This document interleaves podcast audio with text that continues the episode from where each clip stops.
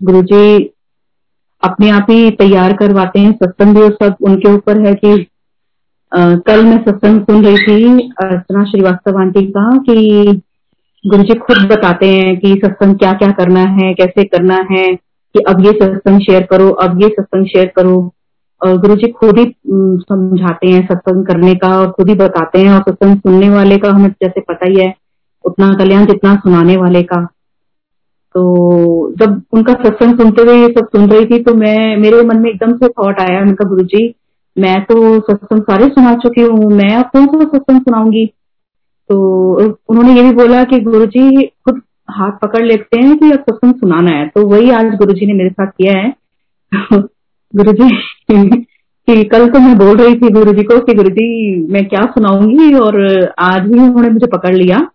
तो बहुत जल्दी सुनते हैं, इतनी जल्दी सुनते हैं और ऐसे जब कान पकड़ने होते हैं तो फिर तो और जल्दी अच्छे से पकड़ लेते हैं वो। तो इसके लिए भी शुक्राना गुरु जी कि आप इस लायक समझते हो कि हम सत्संग शेयर कर पाए आपका। मैं, हम लोग 2012 में गुरु जी से जुड़े थे। मेरे ब्रदर की तबीयत खराब थी, उसकी दोनों किडनियाँ डैमेज थी 90 परसेंट। तो उसका ट्रांसप्लांट का चल रहा था कि उसका ट्रांसप्लांट कराना पड़ेगा। मैक्स में भी हुई उसका टेस्ट हुए और गंगाराम में भी हुए टेस्ट उसके। पुष्पावती सिंघानिया साकेत में मैक्स सुपर साकेत में जो है मैक्स उसमें हुए टेस्ट उसके। वेदांता में हुए, इतनी जगह टेस्ट होने के सब लोगों का एक ही कहना था कि इनकी किडनी ट्रांसप्लांट ही होगी। और जब भी हम टेस्ट करवाते थे, मम्मा के भी होते थे कि मम्मी ने किडनी देनी है और ट्रांसप्लांट होना है तो लेकिन वो हर बार कुछ ना कुछ ऐसा होता था कि हमें पता चलता था कि इसकी ज़रूरत ही नहीं पड़ेगी, आप इसको ग्वालियर ले जाओ। ग्वालियर में कोई महाराज जी हैं, वो मेडिसिन देते हैं, वहाँ हम लेकर जाते रहे उसको काफ़ी टाइम लेकिन वहाँ से थोड़ा फ़र्क पड़ना शुरू हुआ। फिर बरेली किसी ने बोला था, बरेली लेकर जाते रहे काफ़ी महीने की यूनानी मेडिसिन दिलवाते हैं, उससे भी ठीक होता है। तो वहाँ भी ले गए। राजस्थान किसी ने बोला, तिजारा ले जाओ, वहाँ भी लेकर तो जैसे जैसे जो जो बोलता था, हम सब करते थे। अभी ये लास्ट इसकी जब किडनी ट्रांसप्लांट हो रहा इसमें मूलचंद में होना था। तो सब टेस्ट वगैरह हो चुके थे, लेकिन फिर मेरे अंकल बाहर गए। हम लोगों की पूरी प्रिपरेशन थी कि मुझे मम्मा के साथ केयर करनी होगी, मम्मा की, भाभी भाई की केयर करेगी। तो ये सब चल रहा था और मुझे यहाँ भी मैनेज करके जाना था अपने घर में भी घर में भी मैनेज करके जाना था कि पंद्रह दिन के लिए मुझे वहाँ जाना पड़ेगा तो इसलिए मैंने अंकल को कुछ सामान लाने के लिए भेजा।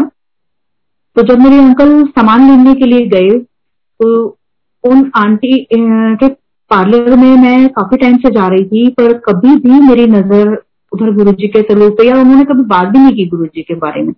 कभी भी उन्होंने ज़िक्र नहीं किया कि कोई गुरु जी हैं, वहाँ जाते हैं। हाँ हमने ये ज़रूर एक बार बोला था कि हम शिव जी के मंदिर जाते हैं।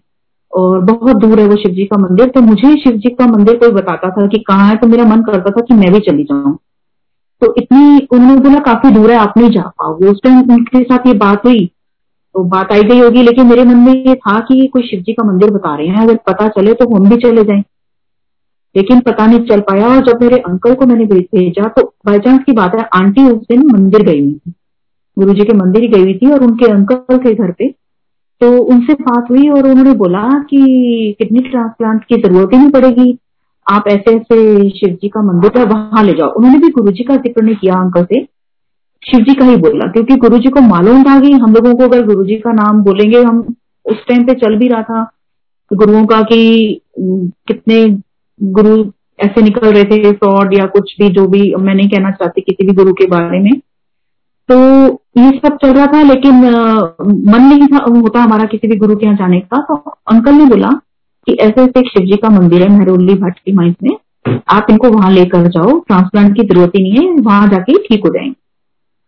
तो जैसे ही अंकल ने घर आके मुझे रात को बोला मॉर्निंग में इसको एडमिट कराना था अपने ब्रदर को हमने तो उसको फ़ोन किया मैंने कि ऐसे ऐसे मंदिर है, आप वहाँ चले जाओ। तो मेरा ब्रदर भी खुश हो गया कि चलो मुझे ट्रांसप्लांट नहीं करना पड़ेगा और वो शुरू से कहता था कि मुझे कारपेट नहीं करवानी अपने शरीर में। मैं जैसे ही हूँ, मैं वैसे ही ठीक हो जाऊँगा, नहीं तो मुझे कारपेट नहीं करवानी। और अगर कोई बोलता भी था कि ट्रांसप्लांट करवाना है तो अगर मैं उसको फोर्स करती थी, जैसे मेरी हर बात वो मानता था तो मुझे ये बोलता था कि तू भी चाहती है कि मेरी काटपीट होए।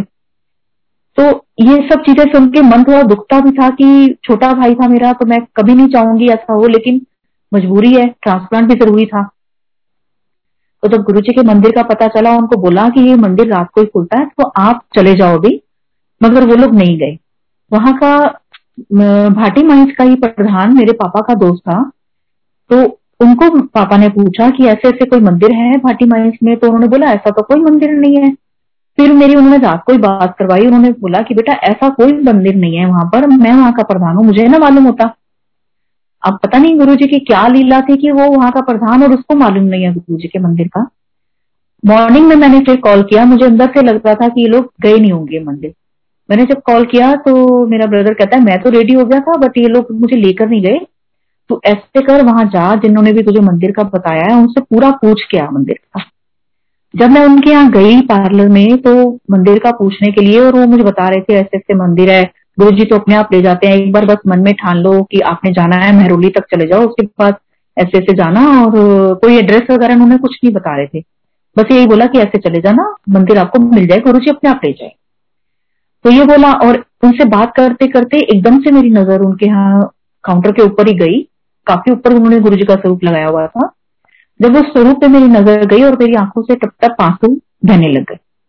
और आँसू बहते जा रहे हैं और मैं उनसे बात करके कह रही हूँ कि ये, इनको तो मैंने देखा है पंद्रह दिन पहले अपने ड्रीम में। मैंने देखा है ये तो वो हंसने लग कहते, क्या देखा आपने? फिर मैंने उनको बताया कि मैंने इनको देखा सफ़ेद रंग का मंदिर है, ऊपर शिवलिंग है और ये अंदर खड़े हुए हैं। अंदर खड़े हुए हैं और मैं इनके सामने रेड ऑरेंज कलर का मिक्स जैसे कलर है, वो चोला पहन के खड़े हैं। मैं इनके सामने खड़ी हो और हूँ बहुत अच्छी स्माइल कर रहे हैं। और कहीं राइट साइड पे मेरा भाई माथा टेक रहा है। तो मैं उसको, गुरुजी ने मेरे सिर पे अपना हाथ रख दिया और मैं ड्रीम में उनको बोल रही हूँ कि गुरुजी, मैंने ब्लेसिंग नहीं चाहिए मेरे प्राणों दो। और मैं अपने भाई को बुला रही हूँ तो भाई मेरा कहता है, तू ले ब्लेसिंग मैं आता हूँ। फिर दोबारा से गुरु जी ने मेरा, मेरे सिर पे अपना हाथ रख दिया। जहाँ आजकल शिव जी की मूर्ति है, वहाँ गुरु जी खड़े हुए थे। और गुरु ने मेरे सिर पे अपना हाथ रखा। बहुत भारी हाथ लग रहा था और काफ़ी मुझे लग रहा था हैवी सा हाथ उनका। तो गुरु जी बहुत अच्छे से मुस्कुराए और मे, मेरा ड्रीम खत्म हो गया। तो कुछ समझ नहीं आया लेकिन मैंने क्योंकि हम किसी गुरु को जानते ही नहीं थे कभी देखा नहीं था ना ये मंदिर ना गुरु जी कुछ भी नहीं जानती थी।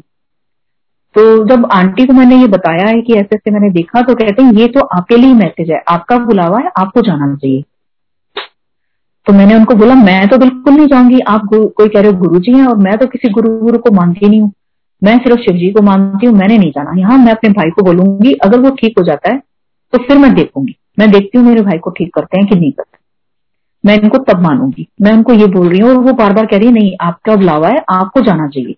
आपको ही ड्रीम दिखाया है गुरु जी ने आपको ज़रूर जाना चाहिए। और मैं उनको मना करते करते घर आ गई। मेरा बेटा उस टाइम बीपीओ में जॉब कर रहा था नाइट ड्यूटी करके वो घर आया। तो उस टाइम मैंने बोला अंकल जा चुके थे, बेटी भी जा चुकी थी अपना। तो उस, उसको मैंने बोला कि ऐसे ऐसे कोई मंदिर के बारे में उन्होंने बोला है कि वहाँ लेके जाना है मामा को, लेकिन पापा तो चले गए, अब हम कैसे जाएँगे? तो उसने बोला, मामा, मुझे सिर्फ़ ढाई घंटे दो। मैं ढाई घंटे सो के आपको, मैं उसको मामा, वहाँ ले जाऊँगा। मामा को भी बोलेंगे, वहाँ से आ जाएँगे और हम भी चलेंगे, मैं आपको ले जाऊँगा। मैंने कहा, ठीक है। ढाई घंटे बाद ये उठा और हम लोग रेडियो के खड़े हुए थे, जब अंकल ऑफ़िस से आए तो ये हमें देखकर तैयार की तुम लोग कहाँ तैयार मैंने कहा, हम लोग मंदिर चल रहे हैं और आप भी चल रहे हो, फटाफट से चाय पियो और हम चल रहे हैं। तो ये हैरान भी हुए और गुस्सा भी किया कि ऐसे कैसे, ना कोई एड्रेस है, ना कुछ ऐसे कैसे चल पड़ेंगे। तो फिर भी लेकिन चल पड़े हम लोग। और रास्ते में जब आंटी को फ़ोन किया कि एड्रेस दे दो मंदिर का, वो कह रहे हैं एड्रेस होना चाहिए। तो आंटी कहती है, एड्रेस की कोई ज़रूरत नहीं है, मेरा बेटा अभी जा ही रहा है, आपको मिल जाएगा, अभी निकला है वो भी तो आप उसके साथ साथ चले जाओ। तो हम लोगों ने उनके साथ साथ गाड़ी रखी और, मंदिर की तरफ़ चले। तो सच में ऐसा हुआ, वो वो कहा गाड़ी उनकी गायब हो गई, वो इतनी फास्ट स्पीड में था उनका बेटा, कि हम लोग फिर भी पहुँच गए मंदिर। जब मंदिर गए तो वहाँ दरबार बाहर लगा हुआ था। गुरु जी का बर्थडे सेलिब्रेशन की तैयारी चल रही थी, बाहर गद्दी लगी हुई थी, और मुझे बोला गया कि गद्दी के बिल्कुल पास आके बैठने के लिए, लेकिन मैं हैरान हो रही थी। बहुत कम संगत होती थी उस टाइम पे। बहुत ही कम। तो बहुत शर्म भी आ रही थी कि कैसे मैं एकदम आगे जाके बैठ जाऊँ। मैं नहीं बैठ सकती, मैं दूसरी रो में जाके बैठी। बहुत कम लोग थे उस समय जब ऊपर बैठे हम रंगोली में। तो थोड़ा पीछे होके बैठी मैं। और लंगर किया, अपना घर आ गए। बहुत अच्छा लगा वहाँ पर। ऐसे जैसे पता नहीं इतना स्वर्ग का नज़ारा हमें गुरु जी ने दिखाया। फिर घर आए, रास्ते में उस उसी दिन पहली बार में हमारी गाड़ी का टायर पंचर हो गया। और हम लोगों के पास कोई इंतज़ाम नहीं था कुछ भी कि कैसे टायर चेंज करेंगे, किसी को चेंज नहीं करना आता ना बेटे को, ना अंकल को कैसे करेंगे। तो उसको आंटी के बेटे को कॉल किया तो वो कहता, मैं तो आगे निकल गया हूँ, पर अभी मंदिर के सेवादार आ रहे हैं पीछे से, मैं उनको बोलता हूँ, वो आपकी हेल्प करेंगे। तो उस टाइम उसने कॉल किया, मंदिर के सेवादार आए, उन्होंने फटाफट से आके हमारी गाड़ी का टायर चेंज किया टपनी वगैरह लगाई। और हम बड़े खुश कि इतने अच्छे यहाँ के सेवादार, इतने कॉपरेटिव हैं। ऐसे तो कहीं देखा ही नहीं, कोई इतनी रात को किसी की मदद करने आ जाए। कितने अच्छे लोग हैं ये लोग। तो उन्होंने मतलब गुरु जी ने पहले दिन से ही ऐसे लगा कि बहुत ज़्यादा पॉजिटिविटी हमारे अंदर भर दी तो वापस आए, उसके बाद काफ़ी टाइम तक हम लोग ऐसे जाते रहे। मेरा गवर्नमेंट का ऑपरेशन भी गुरु जी के पास एक ही विज़िट हमने किया था। मैंने ऑपरेशन हुआ।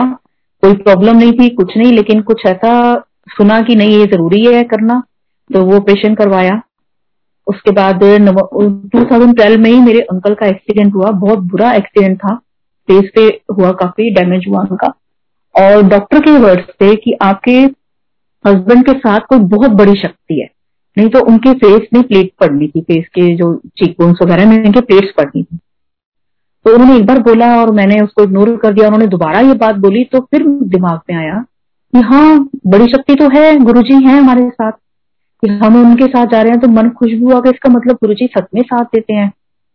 और डॉक्टर नहीं तो कोई डॉक्टर भी ऐसे कैसे कह सकता है? उसने बोला, नहीं तो प्लेट्स चलनी थी इनके फेस में। और गुरु जी ने वो भी बचाया। कुछ महीने मेरा ब्रदर जाता रहा 2013 में मई में आके उसकी तबीयत काफ़ी खराब हुई, उसको वेंटिलेटर पे जाना पड़ा। और जब वो वेंटिलेटर पे था तो मैं दिव्य आभा पढ़ रही थी।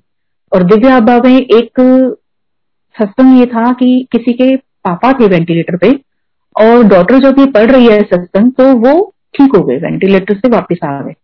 तो मेरी मम्मा ने पूछा कि, ऐसा ही होगा, हमारे साथ भी ऐसा ही होगा। और मेरे मुँह से उस टाइम गुरु जी ने हाँ नहीं निकलने दिया। तो मैं चुपचाप सत्संग पढ़ने लगी। दोबारा मम्मी ने पूछा, दोबारा मैंने सत्संग कंटिन्यू रखा, कुछ नहीं बोला?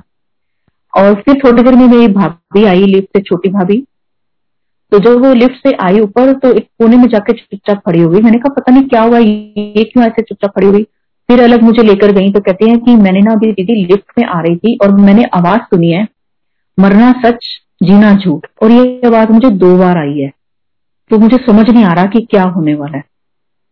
तो मैंने कहा, है तो ये बात सच, लेकिन गुरुजी आए हैं, इतनी ज़्यादा फ्रेग्रेंस है, गुरुजी ठीक करके गए हैं।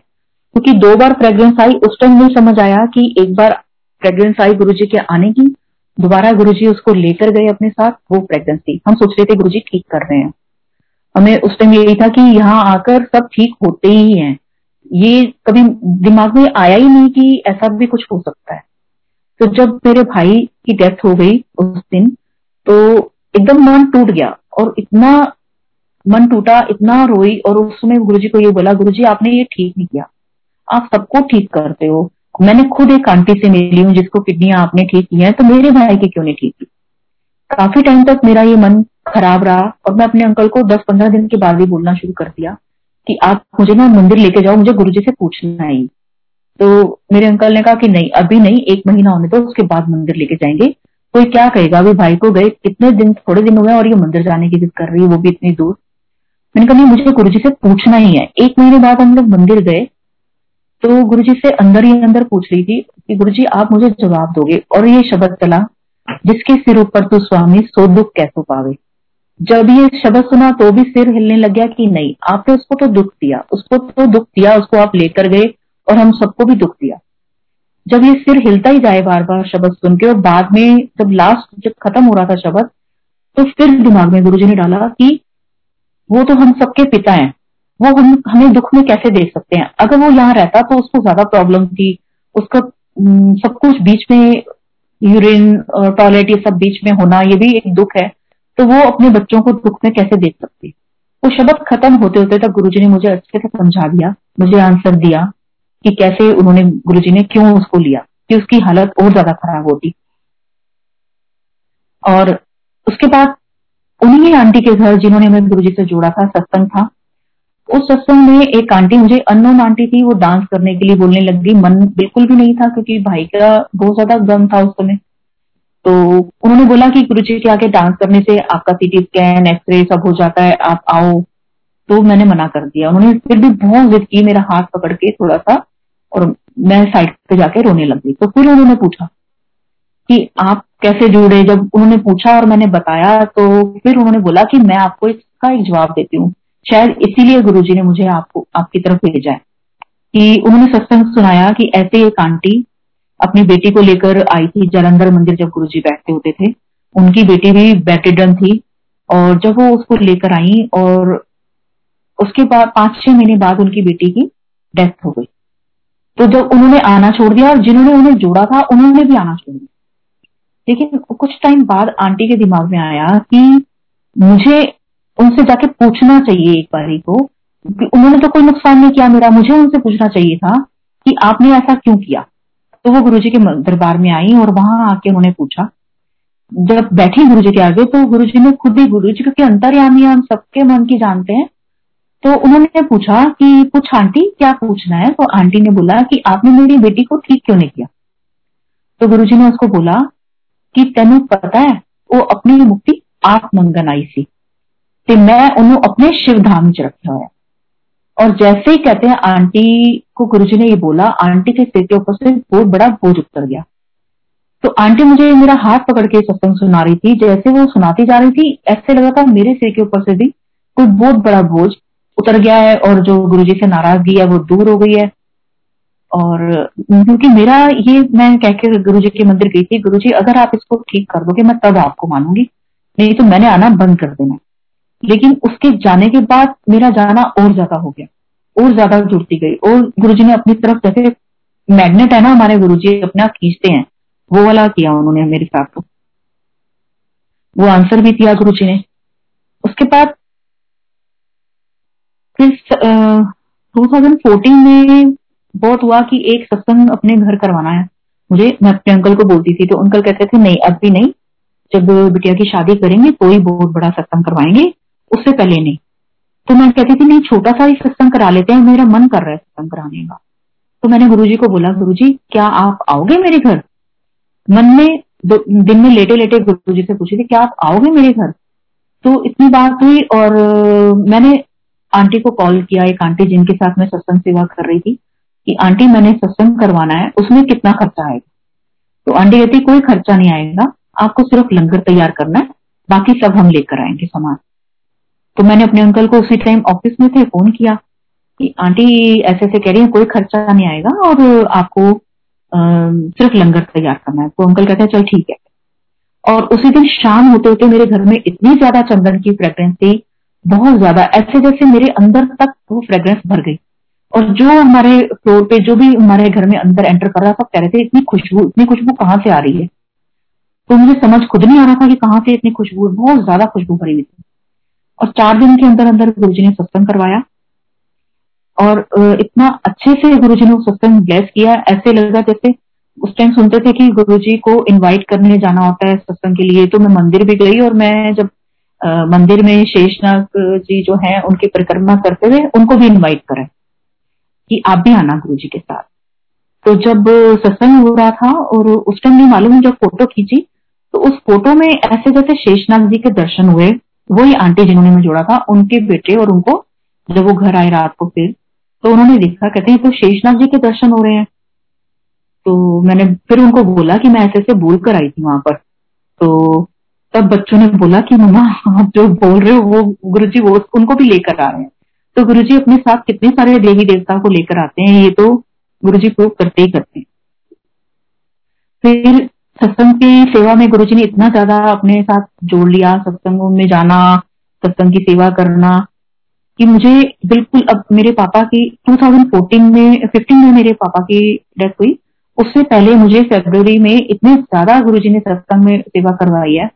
एक भी छुट्टी नहीं, कोई दिन की भी, और मैं पापा से मिलने नहीं जा पा रही थी। और मुझे ड्रीम आया कि मेरे पापा ऊपर फ़र्स्ट फ्लोर पे खड़े हैं मेरे भाई के साथ, और राइट साइड पे कहीं कोई रथ पड़ा हुआ है, उसके ऊपर गुरुजी व्हाइट चोले में बैठे हुए हैं, और गुरुजी बड़े सीरियस है वो सीरियस मूड में बैठे हुए और वो उनको दोनों को देख रहे हैं। मैंने और मेरे भाई ने बहुत सारी बातें की हैं, पापा मेरे चुपचाप खड़े हैं, और गुरु जी हम देख रहे हैं हम तीनों। तो ये हुआ ड्रीम खत्म। तो पापा को मैंने सुनाया, पापा, ऐसे ऐसे ना मुझे ये ड्रीम आया तो पापा ने बोला, इसका मतलब मैं भी तेरे भाई के पास अब जाने वाला हूँ। तो मैंने बोला, नहीं नहीं, आप ऐसे कैसे बोल रहे हो? ये थोड़ी ना इसका मतलब है। मैंने देखा है, इसका मतलब ये थोड़ी होता है। पापा कहते, नहीं, इसका मतलब यही है, मैं तेरे भाई के पास अब जाने वाला हूँ। और वही हुआ, चार महीने मतलब फरवरी के बाद अगस्त में पापा चले गए। और मैं पापा से बिल्कुल मिल ही नहीं पाई इन चार महीनों में कि इतना ज़्यादा गुरु जी ने जोड़ लिया। वो भी उनकी लीला, उनको पता कि क्यों नहीं मिलना ज़रूरी ज़रूरी लगा उनको या मिलने से क्या होता, मुझे नहीं मालूम, क्योंकि मेरे पापा से मेरा अटैचमेंट बहुत ज़्यादा अटैचमेंट था, बहुत ज़्यादा प्यार था।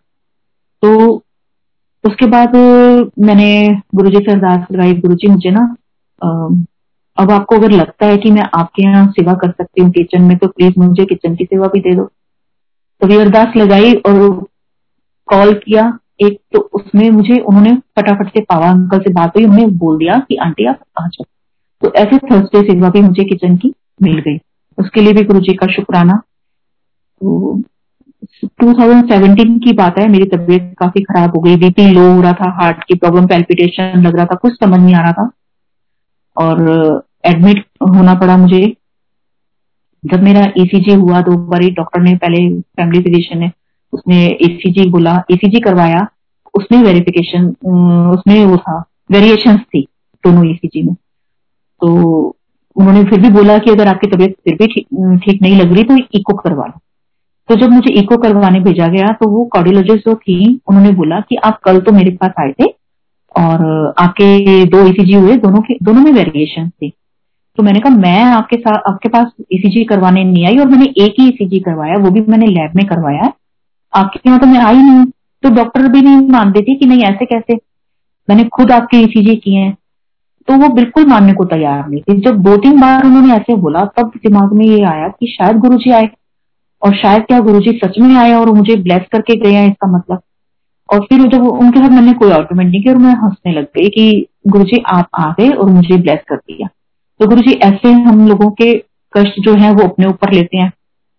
तीन दिन मुझे रखा भी उन्होंने हॉस्पिटल में आईसीयू में एक दिन के लिए जाना पड़ा। आईसीयू में रही तो वहाँ जितने लोग पेशेंट थे, उन सबकी छुट्टी हो जाए।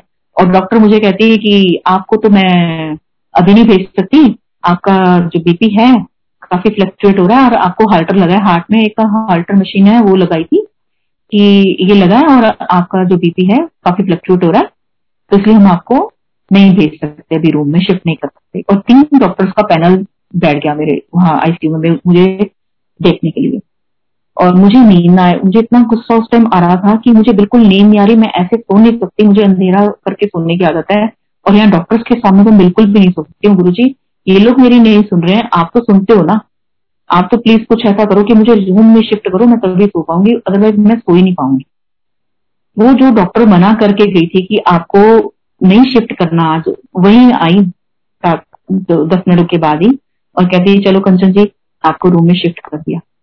तो ऐसे गुरु जी ने हर पल साथ दिया।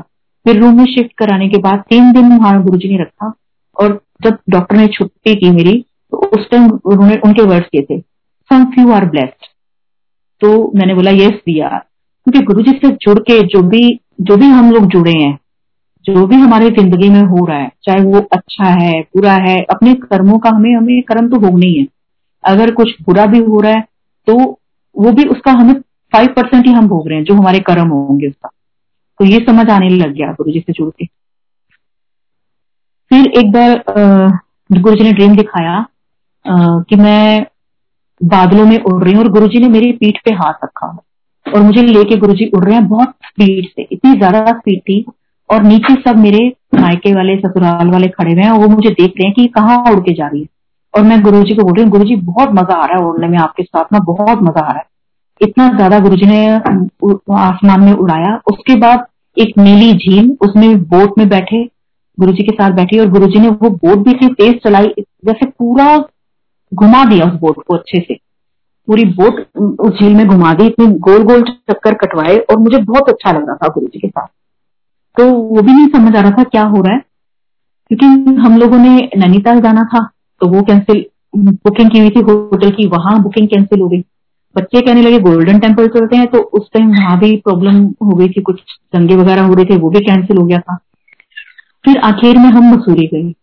तो फिर वो समझ आया कि जो पहाड़ों के ऊपर से गुरुजी उड़ाकर लेकर गए थे तो गुरुजी ने मुझे यहाँ भेजना था। यहाँ हमें भेजना था। मसूरी में गुरुजी ने हमें भेजा। फिर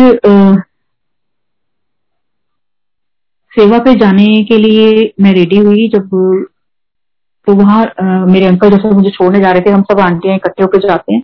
छोड़ने जा रहे थे तो बहुत कम स्पीड थी स्कूटी की अंकल की। और एक रिक्शा वाले के हैंडल से अंकल के स्कूटी का हैंडल अटक गया और हम लोग गिर गए। और गिरे तो इतनी अंकल के पैर में चोट आई फ्रैक्चर हो गया और मेरे बाजू में भी मांस फट गया। तो उस टाइम मैं सेवा पे भी नहीं जा पाई, वापस आई। लेकिन वहाँ जो रेड लाइट पे रेड लाइट से पहले ही क्योंकि वो गगन विहार की रेड लाइट काफ़ी जाम होता है तो अगर वहाँ होता तो पता नहीं हमारे ऊपर क्या गाड़ी वाड़ी निकल जाती कुछ होता। उससे थोड़ा पहले ही हमारी हमारा एक्सीडेंट हो गया। और एक अननोन पर्सन आके कहता है कि आ, आप ये सोचो कि आपके साथ कितना बड़ा मतलब कोई शक्ति है जो आपका ख्याल रख रहे हैं कि ये तो आपके साथ होना ही था। ये डेस्टिनी थी कि आप, आपका एक्सीडेंट होना है। तो इसलिए वो इसको नहीं टाल पाए। लेकिन जो भी है आपके साथ, कोई बहुत बड़ी शक्ति है, उन्होंने आपको बचा दिया है, थोड़े में काट दिया आपका। तो जब ये वर्ड्स उसके मुँह से सुन रही थी और मुझे हैरानी हो रही थी कहीं गुरुजी तो नहीं आ गए हैं, ऐसे बोल रहे हैं मुझे। और ये सच में होता है कि गुरुजी बहुत बड़े को छोटे में कर देते हैं। तो तब भी गुरु जी ने हमें बचाया। और फिर एक बार अंकल का, एक बार फिर बेटी के साथ जा रहे थे ऑफ़िस तो एक्सीडेंट हुआ। और मेरी डॉटर पहले हेलमेट पहनकर घर से नहीं निकलती स्कूटी पे, आगे जाके पहनती है। तो उस दिन जब वो उतरी, और वैसे मैं हमेशा बोलती हूँ, जब घर से बाहर जा रहे हो तो गुरु जी को बाय करके मत जाओ, और बच्चे हमेशा कहते थे गुरु जी बाय तो मैं ये बोलती थी गुरु जी साथ चलो, ये बोल के जाया करो।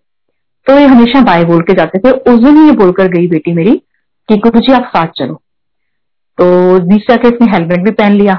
थोड़ा दूर जाने पे आगे इसको स्कूटी पे गुरु जी ने विजन दिखाया कि इसका एक्सीडेंट हुआ है और इसके ऑफ़िस वाले आपस में बातें कर रहे हैं कि आपको मालूम नहीं है कृतिका का एक्सीडेंट हो गया। तो जब ये बात बोली तो इसने अपना सिर झटका कि ऐसे कैसे मैं देख रही हूँ? ये क्या मेरा तो कोई एक्सीडेंट नहीं हुआ? मैं ये क्या देख रही हूँ? तो यह क्या सोच रही हूँ मैं? शायद सोच रही हूँ और उससे एक दिन पहले ये बात कर रही थी कि मुझे तो गुरु जी कभी भी ऐसे नहीं दिखाते हैं।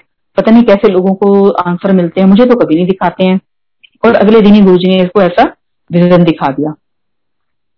और वो अगर हेलमेट ना पहना तो थोड़ी देर आगे जाके ही इस, इसका आ, मेरे अंकल की स्कूटी एकदम ऑटो में जाके बैंग हुई। और ऑटो का जो पीछे का हिस्सा है उसको लोहा जो है उसके ऊपर जाके इसका सिर लगा। अगर हेलमेट नहीं पहना होता तो कुछ भी हो सकता था बिटिया के साथ। तो ये बोलते हैं कि मुझे तो ऐसा लगा कि आज गई है, इसका सिर क्या? तो लेकिन जब घर आई, ऊपर वापस आए और दस मिनट में ये लोग वापस आ गए, मैं भी देखकर हैरान हो गई कि इतनी जल्दी ये लोग वापस कैसे आ गए। तो इन्होंने भी बोला कि एक्सीडेंट हुआ।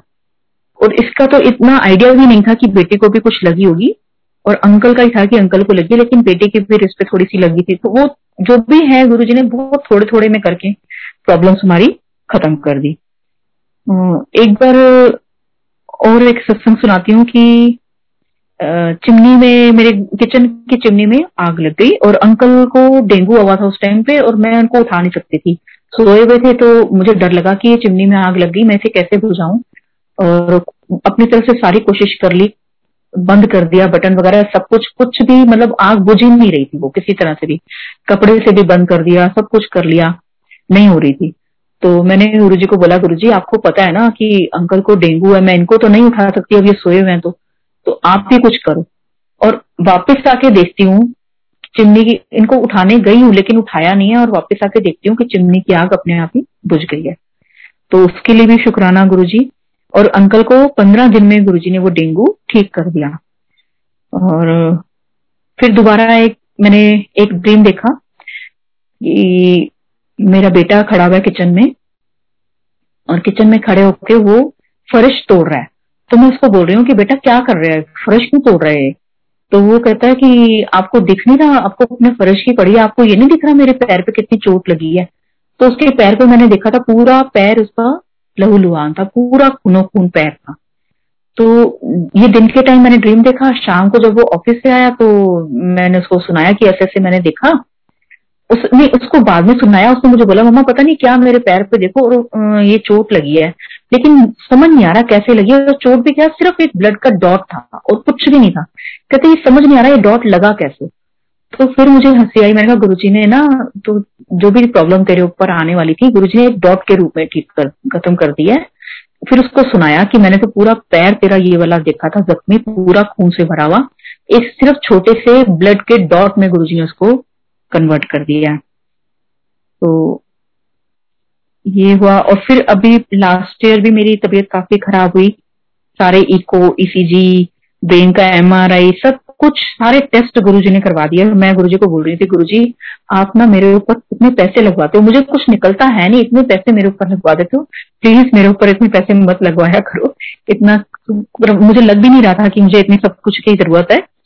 लेकिन गुरुजी ने हमारी आंटी को एक ड्रीम दिख, दिखाया कि मेरी तबीयत खराब है और मैं उनके यहाँ जाके चीनी खा रही हूँ।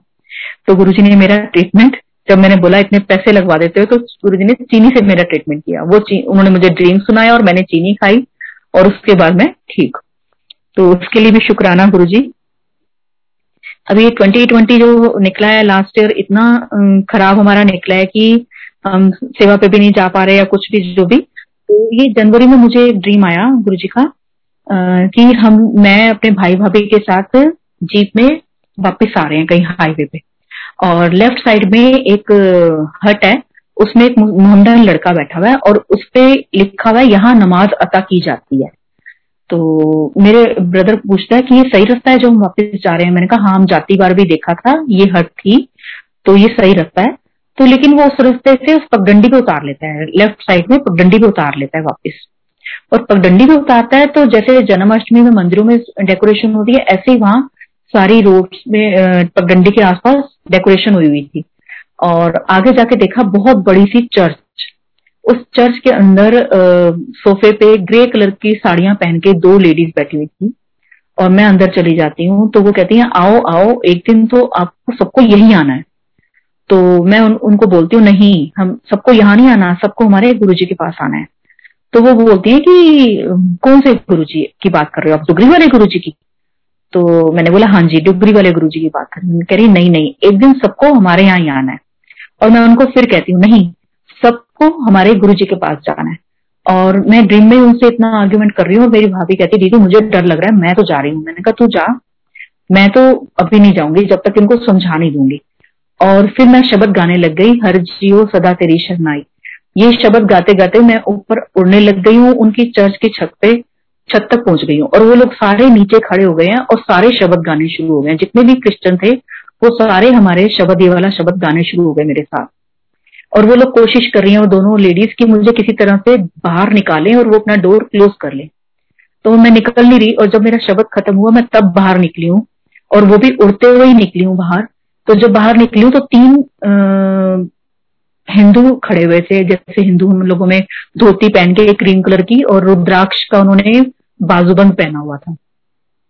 तीन जेंट्स खड़े हुए थे। तो उन्होंने मुझे बोला देख के कि ये आपने बहुत अच्छा किया। मैंने कहा, ठीक है, ऐसे करके ड्रीम मेरा खत्म हो गया, मुझे समझ नहीं आ रहा था। लेकिन इतना समझ आया कि एक दिन ऐसा आने वाला है कि हम सबको, चाहे वो कोई भी जात का हो, कुछ भी हो उसको सबको गुरु जी की शरण में आना ही आना है। तो और फिर उसके बाद जब ये कोविड आया और फिर ये सब कुछ हुआ और सब जगह मैं सुन रही थी या वीडियो भी जो आई हमारे पास कि हॉस्पिटल्स में भी एक ओंकार और शब्द चल रहे हैं तो वो समझ आया कि गुरुजी ने कैसे कैसे पहले ही दिखाया कि ये सब शब्दों से ही सबका कल्याण होना है। शब्द सुनने में ही सबका कल्याण होना है। उन, जो जो शब्द सुनता जाएगा वो तरता चला जाएगा। तो गुरु जी का शुक्राना है वो सब कुछ दिखाने का और अभी गोल्डन टेंपल जाने का फिर से मौका मिला। जब गई तो दरबार साहिब में बैठने का मौका मिला और वहाँ बिल्कुल गुरु ग्रंथ साहिब के पास बैठाया उन्होंने मुझे। तो इतना अच्छा फीलिंग आई, लेकिन वहाँ भी ये शुक्राना गुरु जी का बार बार निकल रहा था कि गुरु जी हम तो इस लायक भी नहीं है कि हमें कोई अंदर रुकने भी दे या टिकने भी दे। आपकी इतनी रहमत है, इतना आपका कर्म है हम सब पे। कि आपकी वजह से हमें यहाँ इतने पास आके बैठने का मौका मिल रहा है। तो शुक्राना है गुरु जी ऐसे अपने साथ जोड़े रखना, अपना प्यार भरा हाथ हमारे सिर पे रखना और सारे, सबको अपनी संगत बनाना। शुक्राना गुरु जी